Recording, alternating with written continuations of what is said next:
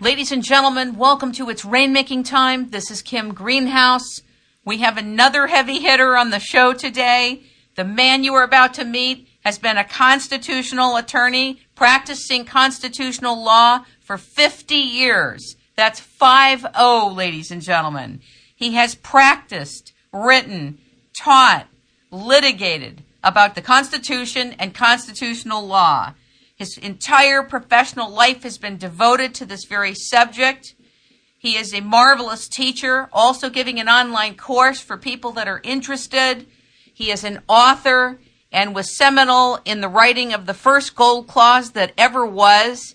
He is an author of so many books, but the one we want to talk about today is the gold clause. What is it and how to use it profitably? Ladies and gentlemen, welcome Henry Mark Holzer to its rainmaking time. Welcome, sir. Glad to be here. Well, I think the first thing you have to know is that I didn't know about you prior to interviewing Edwin Vieira. And he had spoken very highly of your book, even though he has published his own book and about you. And so I went to look you up. And when I went to your site, the site was so robust and your background was so thick in the Constitution that I thought we better start talking about this, and I was very excited about your class. Talk about your class for a moment. Well, uh, I decided not long ago, particularly uh, after the advent of all these Tea Party groups and so much talk about constitutional law, that uh, unfortunately most lay people, including patriots like the people in the Tea Party movement, don't know very much, if anything, about American constitutional law, except anecdotally. You know, Miranda rights are bad, and the interstate commerce clause has been twisted all out of proportion. That's not enough if you're going to fight for this country and fight for the Constitution. You need to know more. So what I've done is I've designed a course which I am giving live beginning this Sunday for 10 consecutive Sundays, two hours about constitutional law, and I'm doing that live so that I can get it recorded, and that's all sold out, by the way. But beginning probably next Wednesday and every Wednesday after the Sunday when I do it live, it will be up on my website, and you have to promise not to laugh.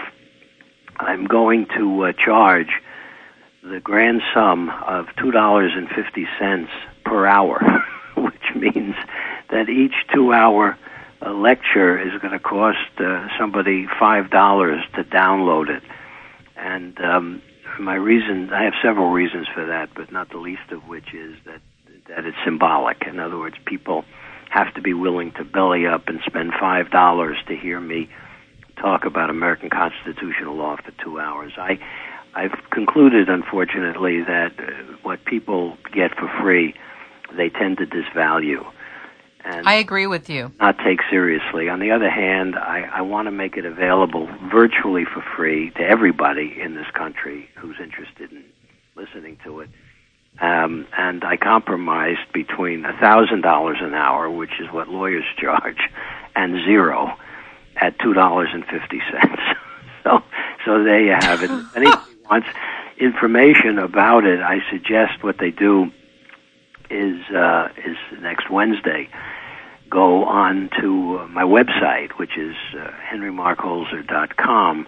Spell it, would you? Yeah, it's H E N R Y M A R K H O L Z, like zebra, E R, dot com, and then just push the button that says Constitutional Law Courses, and it'll take them exactly where they need to go, and then they can they can buy it, you know, just by pushing a button. It's um, I must say, I, I uh, I'm very excited about it for, for at least two reasons. One is the content, and and by the way, on that website will be the entire syllabus for the ten lectures.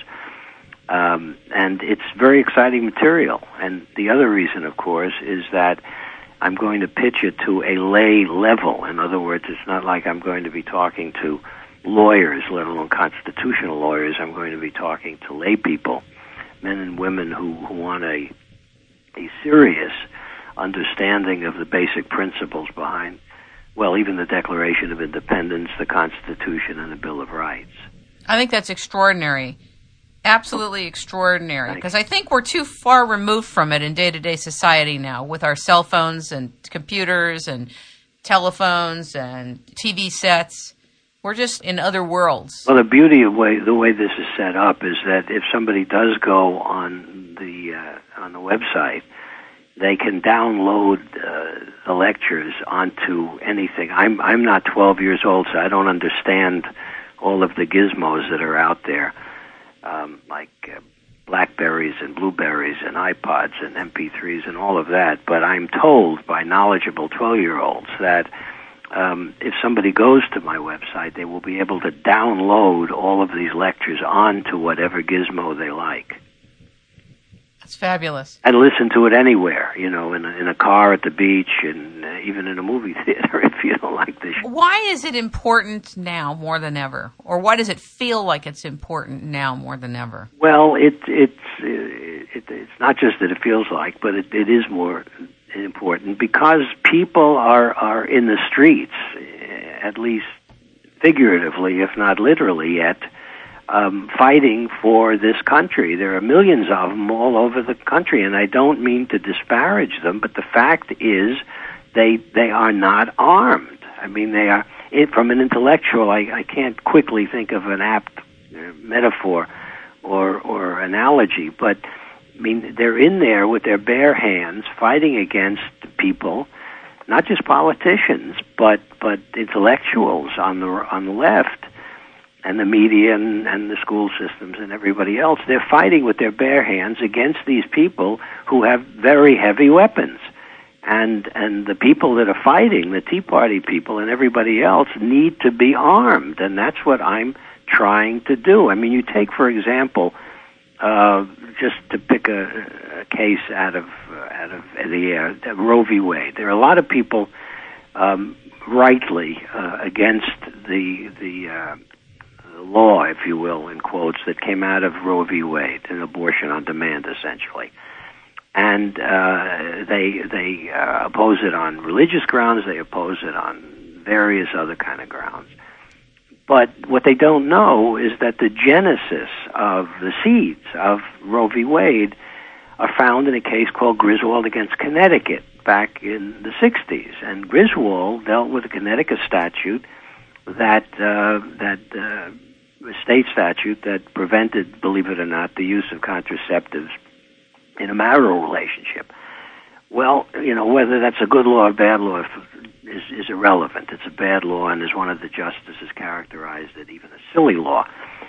But Douglas, Justice Douglas, in a three page opinion, concocted out of smoke and mirrors a so called right of privacy. Now, where did he find that? And these are his words in emanations from penumbras. Huh? What is that? emanations vibrations, I guess, not to make a pun. They're um, emanations from penumbras, which are kind of uh, peripheral things in other in, in, in some of the Bill of Rights provisions. For example, he had the temerity to say that the Third Amendment, which nobody ever talks about, dealing with not being able to quarter soldiers in private homes in times of peace, which was an issue in revolutionary days, bespeaks of privacy. Hmm? Okay? The Fourth Amendment, which deals with search and seizure, you need a warrant, bespeaks of, in his words, privacy. And he went through all of the various amendments and, and the subdivisions of the, the amendments, and he spun this, this web, all of which to him added up that the Bill of Rights is really concerned with, quote, privacy. And somehow that concept is applicable to um, contraceptive use in a marital relationship. Now, what he would do about people who fornicate on the beach, I don't know. But nonetheless, he spun this web. And that was it. So they held the statute unconstitutional, even though the legislature, two bodies in, in Connecticut, had enacted it and the governor had signed it. In other words, this was democracy in Connecticut, like it or not. He he invalidated it. Okay, That was bad enough. Now comes Roe v. Wade with 50 states, every one of the states in this so-called federalist system with a national government and constituent states, every one of which has some kind of law inhibiting in some way or other abortion. Now, put aside whether you approve of that or you don't approve of it. The fact of the matter is that those laws were there. So, drawing on, building on, utilizing as a precedent even, Douglas's ersatz right of privacy, they said, oh, well, we've already decided that there is such a thing as privacy, quote, unquote, and what could be more, quote, private, quote, than the abortion decision. So all of these 50 states statutes are unconstitutional. Now, we, we're supposed to be in a, in a federalism system where there's a national government that has its sphere and state governments which have their sphere. So the federal Supreme Court wiped out all the state statutes. We're also supposed to have a system of separation of powers. So in that decision, as well as Griswold, we find a federal court deleting statutes enacted by state legislatures. So we not only find in, in Roe, for example, and I'm not obsessed with this, but it's just a good example. We find in Roe a, a terrible violation of federalism, a terrible violation of separation of powers, right? And and and a decision that affects countless millions of, of women and unborns, um, based on and not even sand, air, in the Griswold decision.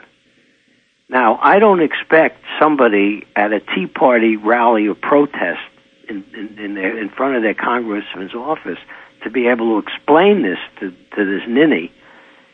But at least if they know it and they understand it, they can make some kind of an argument or, for, or, or form some kind of a question. Really, what you're describing is the sweeping powers of federal government that have extended their powers and are taking powers over from the states. Is that well, yes. Saying? I mean, the Tenth Amendment says, that, to paraphrase, that if a, a, a power is not explicitly delegated to the federal government in the Constitution or in the Constitution prohibited to the states, and there are very few of those, like impairment of contract, they are reserved respectively to the states or the people, or and the people. So that's what a federal system means. But you'd never know it. I mean, for example, the Interstate Commerce Clause has been interpreted to allow the federal government to control a railroad that never left the borders of a given state. it was an intra-state railroad. What did the Supreme Court decide? Way back in the 30s. What did it decide? It decided it affects interstate commerce.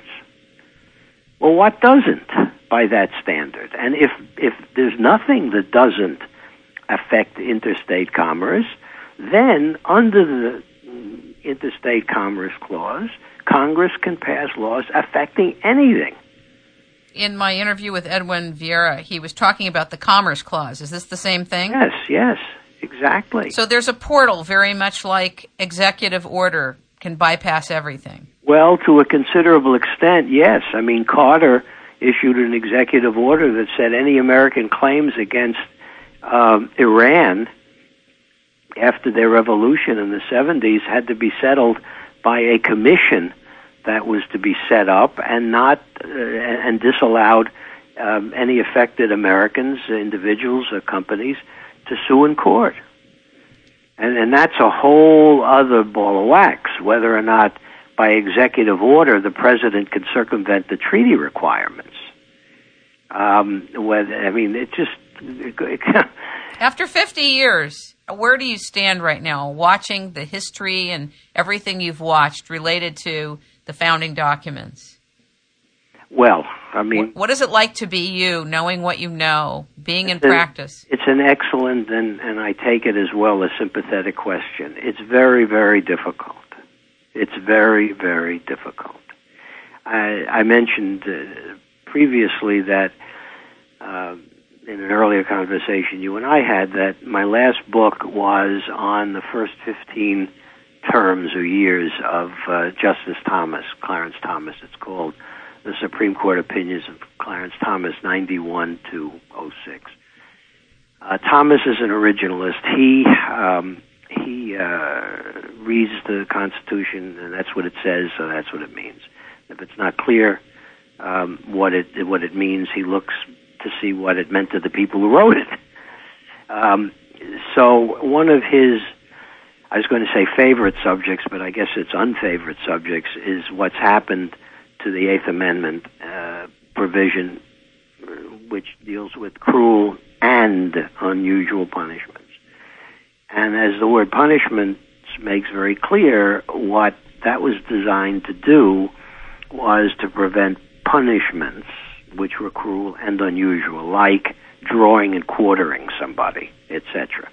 Well, that clause, that provision has been so perverted that it gave rise to a whole new field of law, which is peopled by um, practitioners of the left, dealing with the so-called prisoners' rights.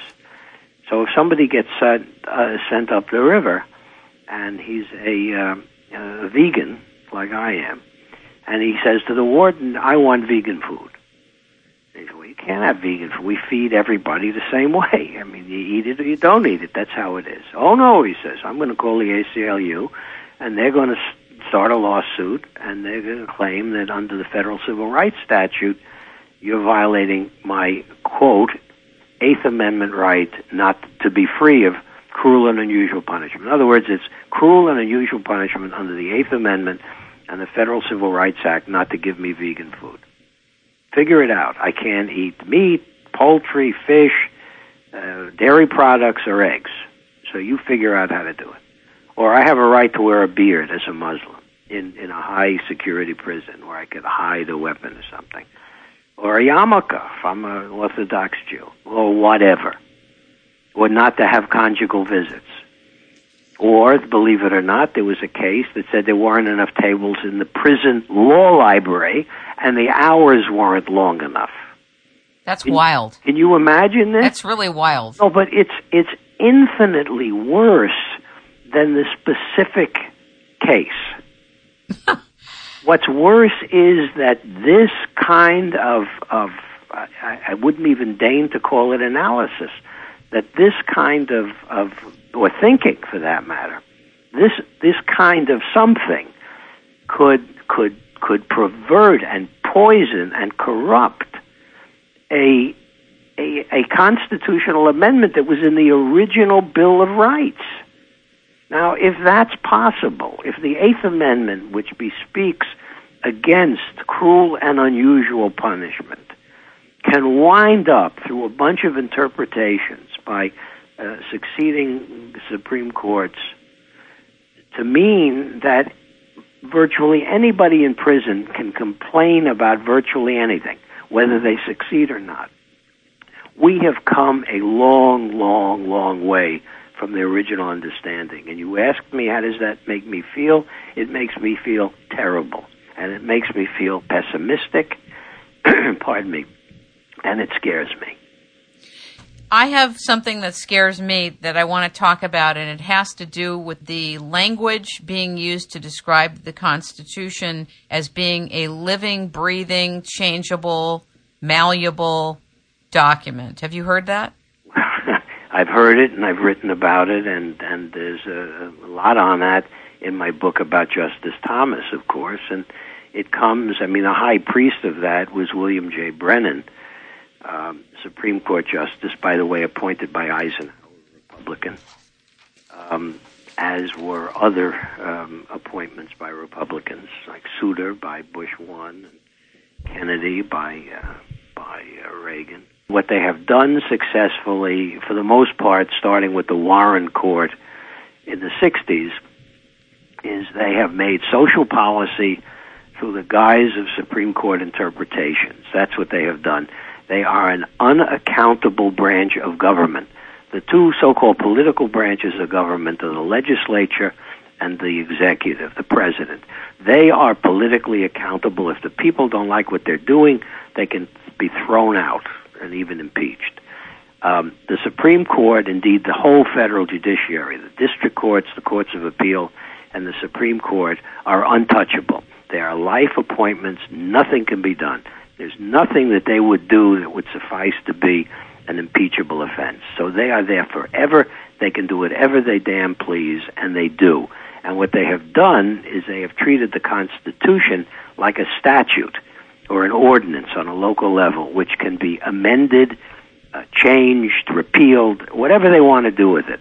Not understanding, or, or, or maybe better, not caring, that it is the fundamental charter of government.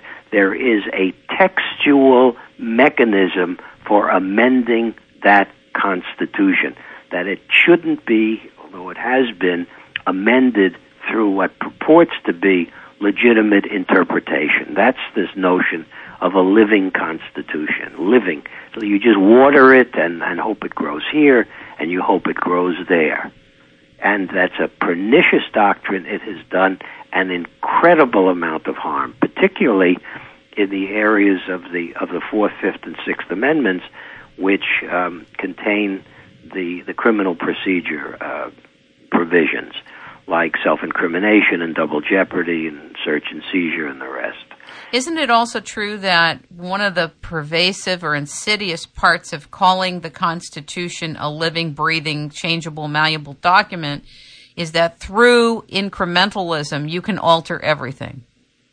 Well, you yes, know, and and and uh, unfortunately, uh, because incrementalism is a little sneaky. You know, that's what I mean. Pay, if you're not paying attention, you wake up one day and you say, "Ah, what happened?" But it, it, it's so brazen. Uh, so often, they don't even have to do it incrementally. I mean, take capital punishment. Capital punishment, the death penalty, is mentioned what four or five times in the Constitution. Supreme Court held back in the Brennan Warren era that it's unconstitutional. Something provided in the Constitution is unconstitutional. Now, that wasn't incremental. I mean, they just blew it away, to put it colloquially. Mm-hmm. So it's it's in, certainly the incremental um, ism is uh, is is one aspect of it, and it's pernicious. But sometimes they just take it head on. They say we're changing the rules. I mean, what does the Fifth Amendment say about having to, the self-incrimination provision of the Fifth Amendment, say about having to tell uh, someone in custody that he's entitled to a lawyer? Well, they say it's not fair. I mean, how would this poor guy know? Putting aside that, that all the criminals knew anyway to keep their mouths shut. No, we have to tell him. Well, it's okay, so he's got a right to a lawyer. They say, well, but wait a minute. He may have a right to a lawyer, but where's he going to get one? They say, oh, well, now we're going to have to tell him not only has he a right to a lawyer, not only does he have a right to keep his mouth shut, but if he doesn't have a lawyer, we'll get him a lawyer. And wait a second, what happens while we're waiting for the lawyer to come down to the precinct? Well, we better tell him that anything he says can be used against him. Now, how do they get that out of the Fifth Amendment? I'll tell you how they get it out. That's their view of what society should do. You it's, mean it's not in the Fifth Amendment? It's not, no. The Fifth Amendment says, in effect, nobody can be forced to incriminate himself. Now, what did that mean originally? That meant you couldn't beat a confession out of somebody. The, the touchstone of it before Miranda, the criteria, if you will, the litmus paper, was voluntariness. In other words, was a confession voluntary or not? I don't think most of them are. And then what they did, well, but what they did was they then then decided that if you didn't have a lawyer, it couldn't possibly be voluntary. You could go on the Jay Leno show and confess to something with smiles and and and eating eating oysters and drinking champagne, etc., with absolutely no sense of or an iota of um, of coercion and confess to something. And that wasn't, and that wouldn't be, it would be admissible if the standard were voluntariness. But even if you did that, if you hadn't, if you were in custody, if you were like handcuffed to some cop on the talk show, it wouldn't be admissible if unless they had given you Miranda warnings. Can you imagine that? Wow. And but but coming back to, to the central question that you asked earlier, and this, is, and this is a crucially important one: Why do people need to know this? People need to know this in order to make any effective arguments. They need to be imbued with a, a, a feeling and an understanding that this is not how it was supposed to happen, and it was it's not the way it's supposed to be, and that the, the Constitution, in this and in almost every other respect, has been has been subverted and perverted. I mean, Brown against Board of Education. I'm jumping around the the desegregation decision of uh, government segregation um, was supposed to um, prevent or supposed to end racial segregation in this country, and, and by by implication, and then later explicitly, racial discrimination. Segregation is, of course, a form of discrimination.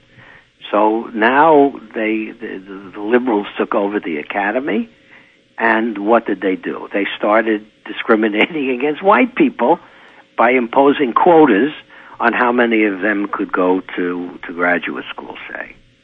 But that was okay somehow. Because after all, we're all guilty for what happened in Georgia in 1710.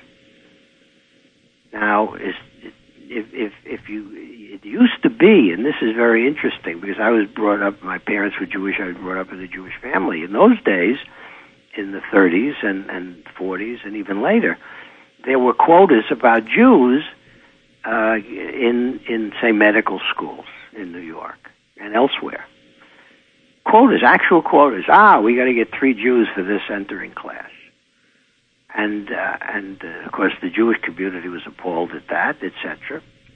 And now it's okay with them if there are quotas on on whites. I talked to an admissions director of a law school a week ago, and not to try to get somebody in. I just needed some information. So a young man called me and said he was interested in going to law school, and I asked him what his LSAT was, you know, law school aptitude test and his GPA college, etc. And he told me, and I said, well, that doesn't sound great, but let me find out what schools in this country would take you with that level. So I called an admissions director at a law school um, here in in the West, and uh, whom I know, and I asked him about it. And you know what the first question he asked me was? No. Is he white?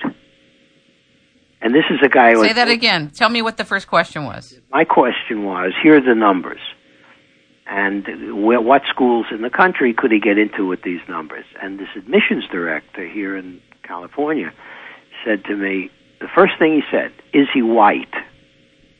Why does it matter? Her implication is if he was white, it probably wouldn't be so good, and if he wasn't white, he'd have a better chance. And this guy is not in sympathy, by the way, with quotas or racial classifications, but that's the first question he asked me a week ago. That's pretty stunning. Now, if that's not discrimination, I don't know what is. But that's okay because it's quote good discrimination. Thomas in in in, a, in Grutter, I think it's in my book, makes a wonderful point about the distinction. People who try to draw these distinctions between good discrimination and bad discrimination. A discrimination in a good cause and discrimination in a bad cause. It's going on all the time anyway, on some level, whether it's conscious or not, don't you think? Well, yeah, but what people fa- and this is another example of, of what people need to know, and an argument that they, they need to be armed to make is that there's a hell of a distinction between doing that on a governmental level, which is supposed to be colorblind, and a private level. I mean, if I don't want a Swede cleaning my house, that's my business. If I don't like Swedes, the people from Sweden, okay? That's me. It's my house, it's my rugs, it's my vacuum cleaner. And if I don't want people who are from Sweden using my vacuum cleaner, that's my business. But when it comes to the government, it's very, very different because as Thomas points out, it's a cliche even now. Uh, government's supposed to be colorblind. Well, what do you think about the constitutionality of being told that you have to buy medical insurance from the federal government? Well, I think flatly it's unconstitutional. I, I mean, even if you stretch the interstate commerce clause as far as as it has been stretched, um, this is beyond the pale. This this is um, forcing people to do something that they don't want to do, not preventing them from doing something that they, they want to do that might be considered antisocial, like killing people. Um, so that's that's one point. And a good analogy, of course, is automobile insurance. Now, some of the people who are the three people that are left in support of this say, "Oh well, the government, the state forces you to buy auto insurance." Well, that's equivocal because they require you to buy liability insurance because if you hit some guy, you have to pay for it. They don't make you buy collision insurance. Right. Right. That's the whole case on on mandatory insurance. But what's below it, what's beneath it, is what's so pernicious, and that is that they, I mean, whatever their other motives, and there are plenty, economic and financial and, and social and otherwise, what they're doing is they're telling you what they think you ought to do to enhance or protect your life. Well, you know, I haven't talked. That also includes what services and the kind of services that those institutions are going to be offering, which have nothing to do with alternative therapies and modalities, which has nothing to do with life extension, which has nothing to do with 90% of FDA stopped remedies that are squelched and not even allowed to get to the public. Seriously. Well, that's very, very true, and that's that's another corner of this thing that makes it so so dangerous. Uh, but another, a related aspect to that is that it's simply, and, and an important one, is that it's simply another example of how government is trying and unfortunately succeeding more and more to tell you how you can live your life and what in its judgment and the judgment of the do-gooders who work for them uh, are, are most lead to a, a most successful life on your part. I mean, I could I could regale you with examples of that that have existed for years, but when when you're talking about medical care, you're talking about you're talking about life and death. I mean, are they going to tell me that I can't be a vegan because I need to eat red meat because that's somehow good for me?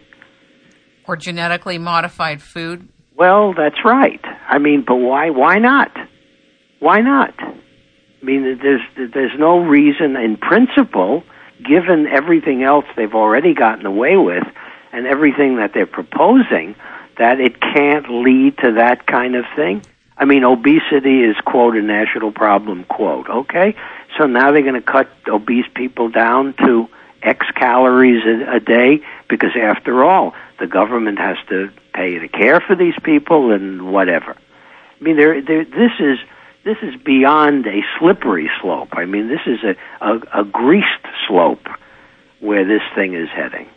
And, and unfortunately, it's happening because uh, of, of these, these politicians and the president. And that's happening because people are sending those people there and giving them power to do these things. Ultimately, the fault is, is whoever lives next door to you and me. That's the that's the problem. I mean, we have a fat and happy and stupid and disinterested um, large population in this country.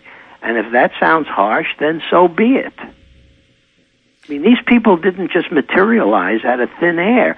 Somebody sent Barney Frank there, and somebody sent Chris Dodd there, and somebody sent uh, Durbin there, and for that matter, Obama as well it just appears that the freedoms of the American people are slowly being chipped away at every facet you turn. Now, this new thing that happened in the airport uh, with the airline and the quote terrorist supposed that was on that plane. Right.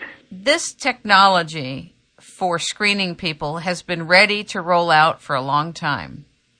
And these machines are so dangerous, their level of pollution on people, the public has no idea. So when I go through airports, personally, I'd rather be frisked than go through the ionizing radiation over and over and over and over. The problem in the, the machines are used for presumably to detect terrorism, terrorists, right? Right. Well, I mean, is that the end at which to start? We will never prevent all of that. You could give everybody a body cavity search, strip them naked, and interview them and interrogate them for a week. Do you really think that's going to stop some guy from blowing up a plane when when the maintenance crews have free access to the airplanes, when they can put luggage in um, in the hold, when they can they can bribe a a stewardess or threaten i I'm sorry a flight attendant um, or threaten the flight attendant if you don't put this in the bathroom when you take off, we're going to kill your brother or your mother or your kid you really think that those machines, even at optimal use, and even if they were medically acceptable and socially acceptable and politically acceptable and economically feasible, are going to stop anybody? No, because I think there's a front end and a back end to every event. Every event that has its own complexity and footprint, if you know what I'm saying. You have to go to the source. You have to go to the source. Where is this terrorism coming from? Mainly. That's where you have to go. And and you know, I, I don't know, you know, your views on this and, and whatever they are, you're certainly entitled to them. But you have to kill people. You do. You have to kill people. We had a choice in World War II after Europe, the, the war in Europe was over, to Truman did to either attack the mainland or to drop the bombs and we dropped the bombs after telling people to get out, and a lot of people were killed. But if you look at the campaign on a little bitty island, a little bitty island like Guadalcanal or Iwo Jima or Tarawa, and look at the casualties that were suffered so quickly in such a microcosm, and then think about what an invasion of the Japanese mainland would have been like we dropped the bomb. And a lot of people died. But a whole lot more people, and they would have they were Americans, would have died if we had done something different. The same is true here. We have to go where these nests are. I had an ant problem in, in the master bath here. I had some ants. So, you know, for a day or so we just killed the ants we saw. Um, but that didn't get rid of the ants. And then what I did is I got an exterminator in here, and he put out some traps with bait, and the ants ate the bait, and they took it back to the ant heaven or wherever they were, and uh, they all died. And this is no different.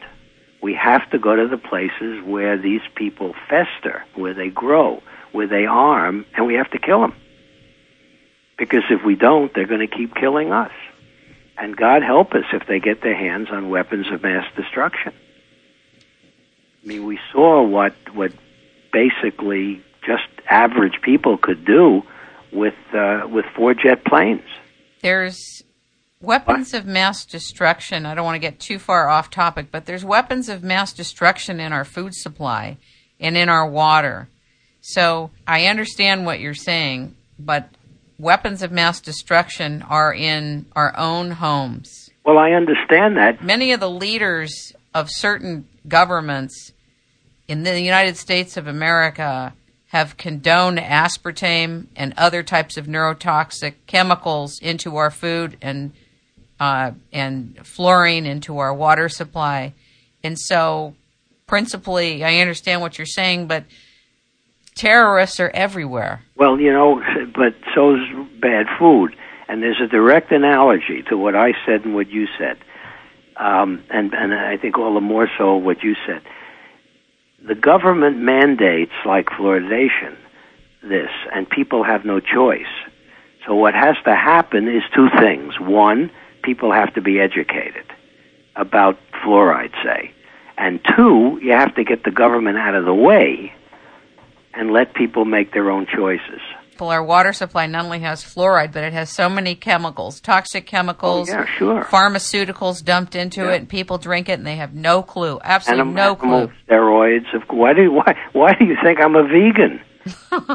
I mean, not simply for humane reasons, which is a lot of it, but uh, I mean, my God, I mean, we don't want to talk about this because people may have just had lunch, but chickens, Yes, I know. fish, livestock. The agribusiness is a whole other subject, but It let's sure, let's it sure is, but it's a terrible, terrible. The agro processors taking animals out alive. It's so inhuman. I can't even believe it exists on this planet. Listen, one of my other hats is that I'm chairman of an organization called International Society for Animal Rights. And it's a humane education organization, and we do a lot of education on these very issues. I just wrote, I just wrote and, and edited a um, a 120 page monograph on on puppy mills and uh, and commercial uh, dog and cat breeders and uh, we did another one on mandatory spay neuter. I am not unmindful of of the animal problems in this country, including agribusiness. And Terrible. The agro processors. I was watching a quick news blurb on the television set of Sarah Palin. It was around Thanksgiving. They took this live turkey. They put it into a machine and they grinded it alive right in the background. I thought I was going to fall on the floor. kind of a, what kind of a show is this? it was like a news brief about she was talking about turkeys and right behind her you see the turkey being grinded up alive in a machine i'm telling you Oh my God! i absolutely came apart Oh my God! i absolutely came apart and i started to talk to friends of mine about it i can't talk about it too much it upsets me so much well, I believe me, Let- I know how you. it, it's so disturbing. Can we move to the Gold Clause Yes, book and your seminal work with writing the first statute or legislation Yes, on the Gold, Clause? the Talk Gold- about it. When when Roosevelt and and his cronies in Congress in 34 illegalized the private ownership of gold, they had to at the same time illegalize something called the Gold Clause. And what the Gold Clause was then, and, and now is again, we'll get to that. Um, the Gold Clause was a con- simple contractual provision which said that if I lend you a thousand dollars, when you repay that, you have to repay me in dollars at a uh, which have the same purchasing power that when I loaned you the money.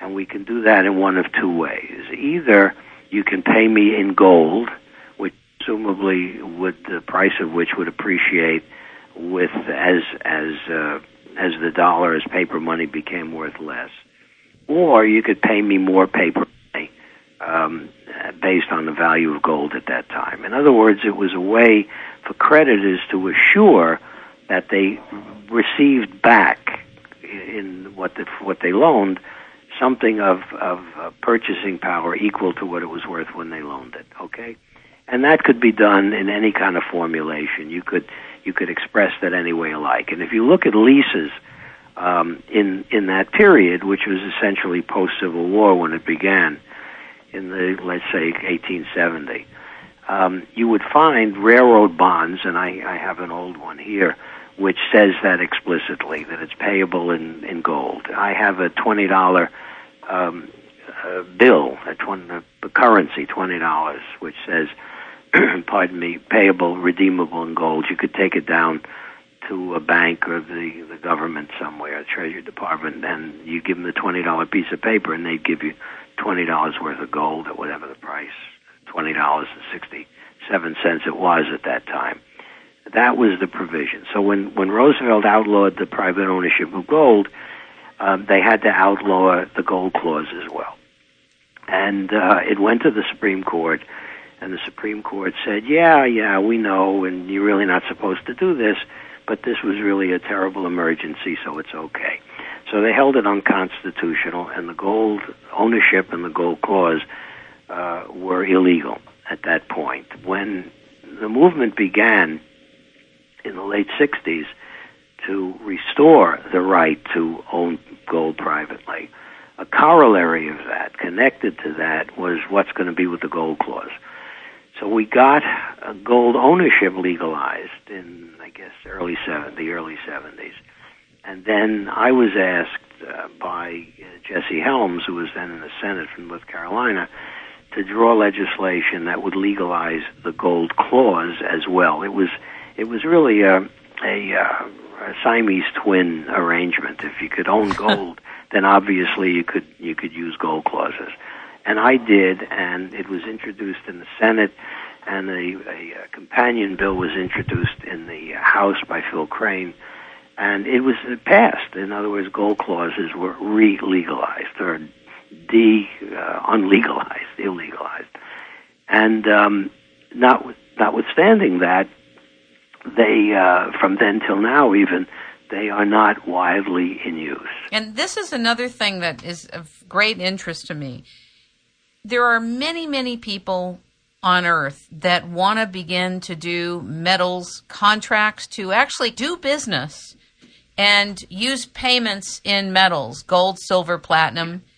Many people want to use gold money at goldmoney.com, James Turk's organization.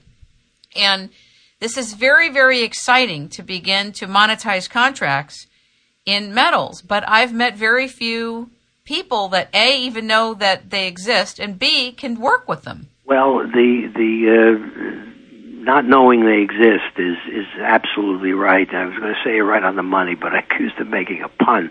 But it's true. Most people are unaware of it. People who are aware of it, um, uh, many of them don't know how to do it, which is silly because it's very easy to do. And some of them are afraid that if they did, it would be legalized again, which is, I think, very unlikely. And finally, um, as uh, as I've noted in several places in the past, including on my blog, I wrote a piece on this. And also give us the name of your blog. Well, please. that's Henry www Henry Markholzer again dot blog blogspot b l o g S-P-O-T dot com. There's an article there about not only whether gold will be illegalized again, but also I think a five-part article on the gold clause. But the point is that, pardon me, is that um, a lot of people who at first blush would look like candidates for the gold clause.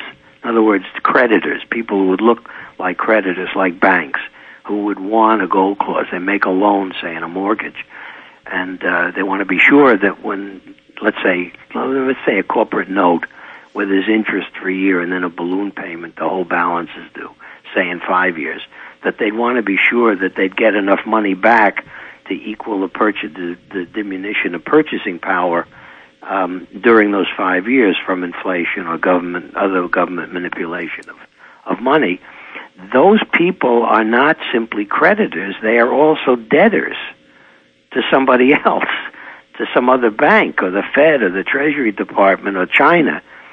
So they, I think, if they've thought it through, are concerned about having themselves to pay back as debtors more than the face amount of the loan. You follow me? Yeah, but one question keeps coming to mind about this is that in the actual application of doing a metals contract is that when you go to do a metals contract, you're still dealing with the US dollar being the reserve currency and therefore everything is weighted against that denomination. Mm-hmm. If in fact that denomination of the reserve currency is no longer a monetizable currency, which many people in high places feel and think is coming down the pike in not only in our lifetime but in the next year, then how would one do a gold or silver or platinum contract without a reserve currency to monetize it? Well, let's be let's be specific and, and use a, an example, um, which I think will answer your question and and and uh, inform your your listeners. Let's say, for the sake of argument, that you want to borrow a thousand dollars from me today, and we sign a uh, not a demand note but a, a fixed date note. In other words, I'll lend you thousand dollars today. You give me back a thousand dollars tomorrow. Conventionally, I would give you ten hundred dollar bills, and a year from today you would give me ten hundred dollar bills. And let's say, pardon me, that's transaction one. And if there's ten percent inflation, and I'm using these numbers just because they're round numbers, there's ten percent inflation. You say, boy, that's terrific because I owe a hundred a thousand dollars, but we know a year from now, now that it's been a year, that's really only worth ninety. So in a sense, I, the borrower, had a thousand dollars to use to buy a used car that cost a thousand dollars, and I'm paying back nine hundred dollars. Right? I don't get that. Say that again. Well, let I lend you a thousand dollars today. Oh, I get what you said. You I get what you said. thousand and you buy Yeah. a used Okay, car. I get it. right? You got a thousand dollars worth of value today. A year from now, you pay me back ten hundred dollar bills, a thousand dollars. Right. You mean your purchasing power is only worth nine hundred dollars? You you've you've repaid ninety percent. I've got nine hundred dollars worth of purchasing power. Right. Correct? Right. But most people don't think of it that way. But well, that's correct. Let, well, let me go on and let's not worry about other people for the moment. Okay? If instead I give you either the hundred dollars or the thousand dollars, or I give you, let's say, gold is worth is is it a thousand dollars? I give you an ounce of gold. I say, do what you want. You get your car, give it to the dealer, take it to the bank, take it to Gold, Silver Inc. or something. Get the dollars to give to the used car dealer. I don't care. But a year from now, I want that ounce of gold back. You say, well, I don't know. I go to the store and get the gold. It's a pain in the neck. I'll tell you what. I'll give you dollars, but I'll give you as many dollars it takes in a year as it takes to buy an ounce of gold. Right? Okay. Then I'm completely protected against any diminution, diminution of purchasing power. Correct? Correct. Yeah. It's as simple as that. I mean, I don't care whether you're dealing with a hundred dollars or a thousand dollars or a trillion dollars. The principle is identical. If I want to protect as a as a lender, if I want to protect the, the purchasing power of my money, it's got to be measured in something objective, and we don't have to go into the litany of why gold is good because there's not a lot of it and it's interchangeable and everybody likes it and whatnot. If I want to protect my purchasing power, I've got to have it indexed against something that will protect its purchasing power, which in this environment is gold and, by the way, silver as well. Yes. It's that simple. So why aren't more of us doing metals contracts when we're doing business? Well, I don't know who you mean by us, uh, but uh, you you said it a few minutes ago.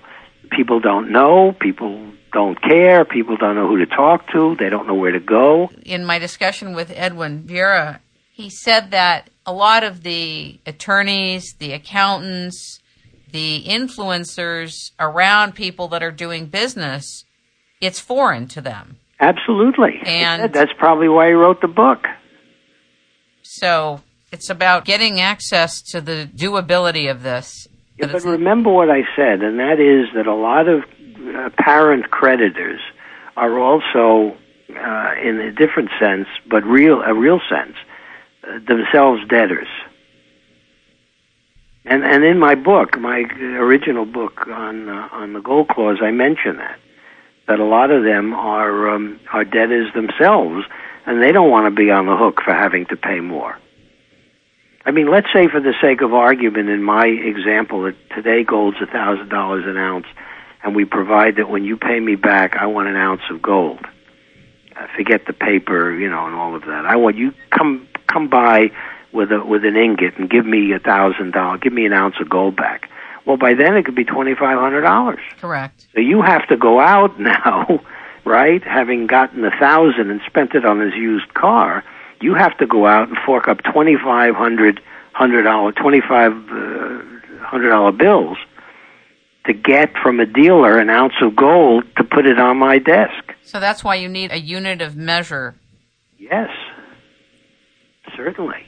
And that was my concern with the reserve currency. If it goes away, then whatever it is that's going to be the reserve currency will be the thing we measure against the metals. Yes, and you say reserve currency. I'm I'm not so sure it'll be or ought to be currency. Well, no, I'm just saying Yeah. we call the U.S. I- dollar the reserve currency. I'm more. we, we go back to the gold standard. What the gold standard meant, and, and this is really pretty simple.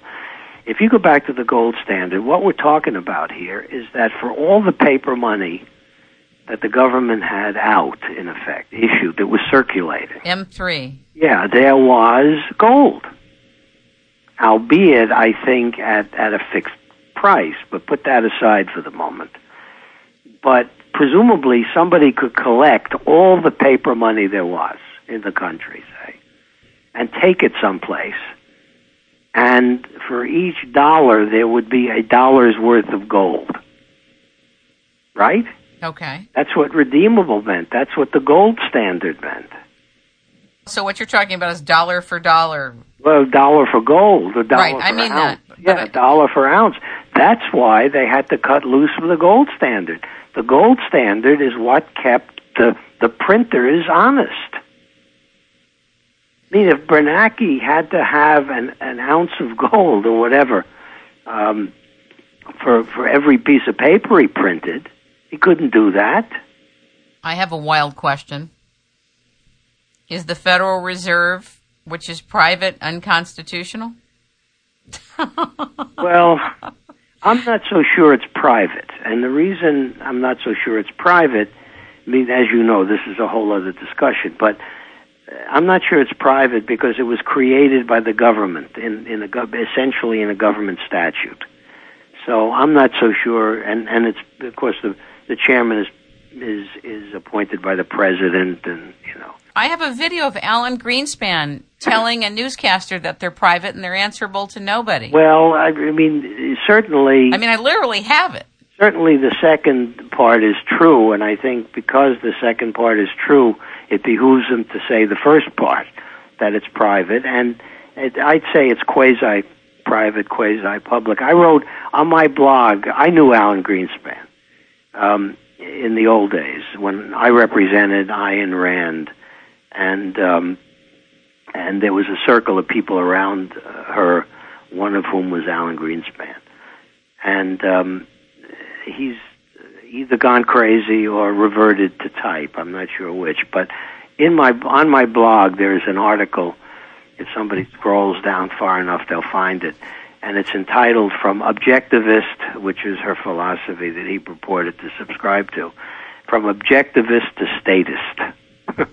and now, of course, as you may know, he's repudiated um, her entire influence on his ideas. We wrote a piece for a magazine she had, uh, my wife and I, on on conscription, on the draft, and then the next issue there was one by Alan, which was entitled "Gold and Economic Freedom." You really want to have a laugh? Go find that and read it. And Do you have it on your site?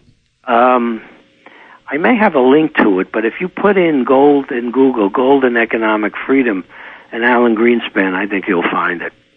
Okay. It's not it's it's not like the same guy. It's like he came out of a Chinese POW camp after having been brainwashed. Um, Interesting. Interesting. but that's uh, that's yet another discussion.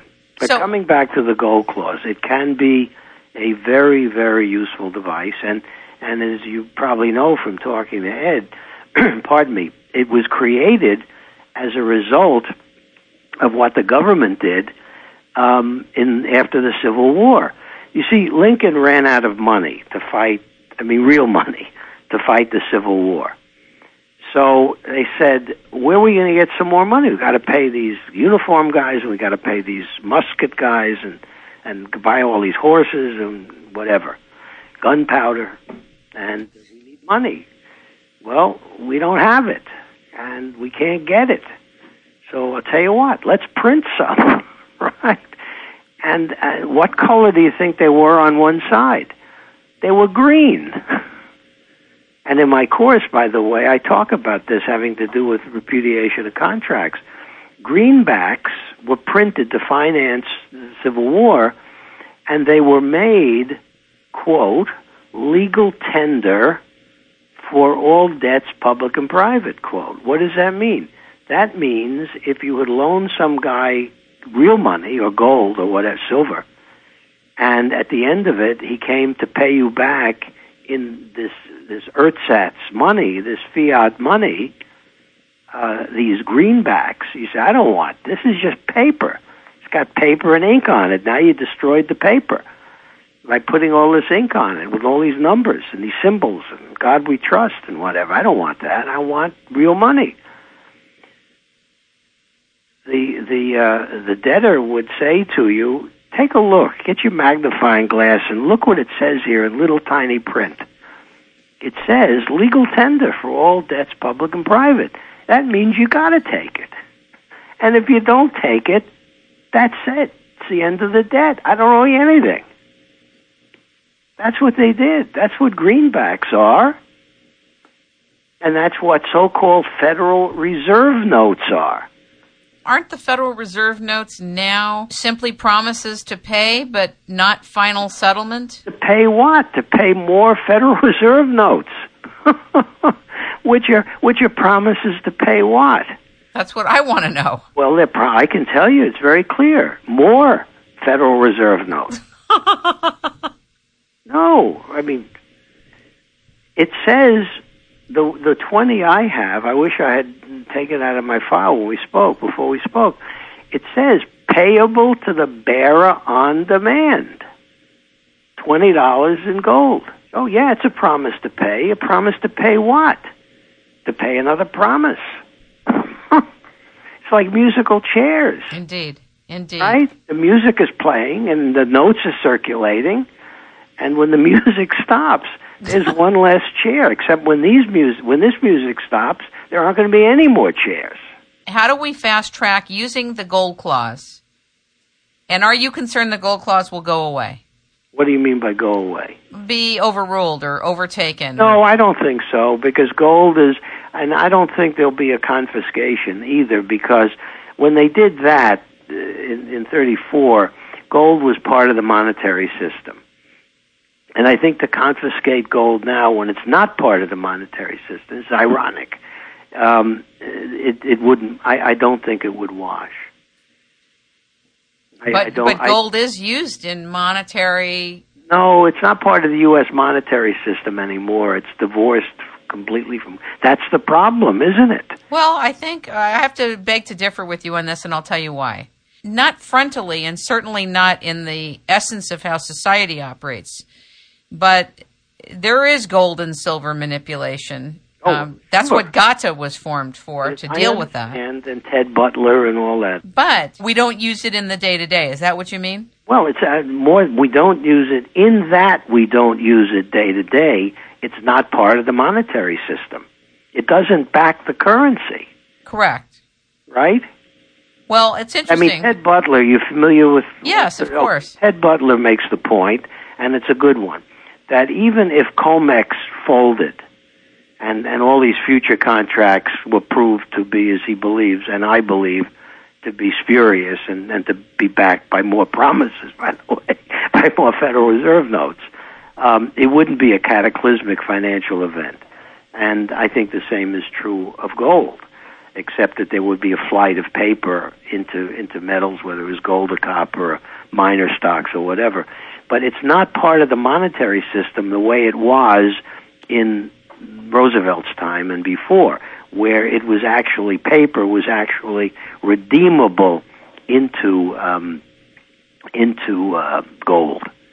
In that sense, it's not part officially of the monetary system. How is the Gold Clause book doing, and are people still purchasing it, or is it more kind of hidden and people don't know that it's around still? It's it's the latter. It was uh, it was published in '80, so that's what almost 30 years ago. Interesting. Um, it's available um, on um, on um, a print on demand basis. Of, um, I think it's either iUniverse or looks like Barnes and Noble has it. yeah, yeah. Amazon. You can, if you go to my, my website and go to the t- the button that says books, and then just scroll down to close to the bottom, um, you can click on it. and I think Barnes and Noble has it. It's with either it was published again or republished print on demand by either Ex Libris or iUniverse. I forget which one. I think iUniverse, but it's available. You said that you do. I want to switch here for a moment. You said that you train lawyers and coach lawyers and get lawyers up to speed about the Constitution. Do you also do that with regard to the gold contracts and gold clause? Well, I've consulted with with lawyers. I get a call every once in a while from a lawyer who says, you know, a client of mine turned up the lease on their building. And the lease was made in, in 1901 or something. It was a 99 year lease, and this was a couple of years ago. And uh, they wondered whether the gold clause was works still. Or I'd get a call from somebody who said that their father or grandfather died, and they found an old bond uh, somewhere. Matter of fact, I'm looking at my copy of the first edition of the Gold Clause, and uh, the designer, the publisher, uh, used as the cover a green bond from the Western Maryland Railroad Company. Wow. And it's entitled First Mortgage 4%, 50 year, quote, registered gold bond. So, you know, when a, when, when a railroad sold bonds, they became debtors, and the people who bought the bonds became creditors. And right here, smack on the cover of this book, it says registered gold bond. But uh, to answer your question, it's available. I think uh, Ed's, Ed Vieira's book is certainly going to eclipse it. I don't know what what he's what he's written, but uh, if it's if it's brand new, as apparently it is, it's going to eclipse my work. It was very generous and gracious of him to um, acknowledge that I was the first one. Yeah, he did actually. Well, I know you it was, told me I was really impressed. I was very and grateful to hear that. is there? Any, most of the people not only don't acknowledge previous work, but they steal it. I've seen a lot of that. Oh yeah, particularly on the internet. Well, that that article I wrote, I mentioned to you about, which was the seminal article on how Roosevelt stole the gold. Um, I wrote for the Brooklyn Law Review when I was a faculty member in 1973, and uh, it's somebody's using it on the internet to raise money. Wow. What a backhanded compliment. Yeah, exactly. Um, but it's by the way, that's a very interesting article. Um, and again, if Say the name of it again, please. Well, it's called. Uh, let me think what it's called. Um, How Americans Lost the Right to Own Gold and Became Criminals in the Process. But the way to find it is to go on my blog. It's on your blog. I see it right now. Yeah, okay. If you go on my blog, there's a link to it. Yes, I see it. I think the link. You have a lot of great articles on your I think blog. the link is to the. Thank you. I think the link is to the people who stole it. Actually, it was easier to, to link to them to the to a 1973 issue of the Brooklyn Law Review.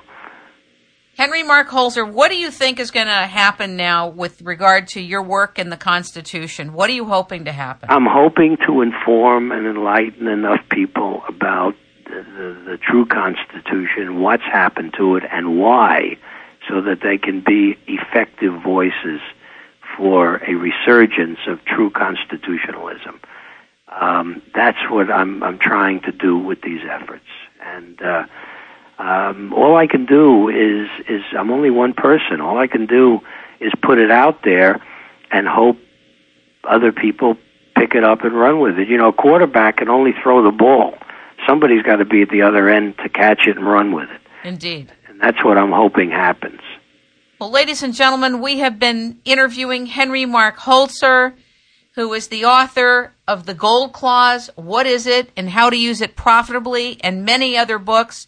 He is an expert, not only teacher, but practitioner, writer, thinker, researcher in constitutional law and everything you want to know about the Constitution. You can reach him at henrymarkholzer.com. There'll be links on the site. And I really want to thank you for taking time out of your day. I look forward to being in your class and learning more about what I need to know about the Constitution that I don't know and how it will help me in the present and into the future of my life. Thank you so much. My pleasure.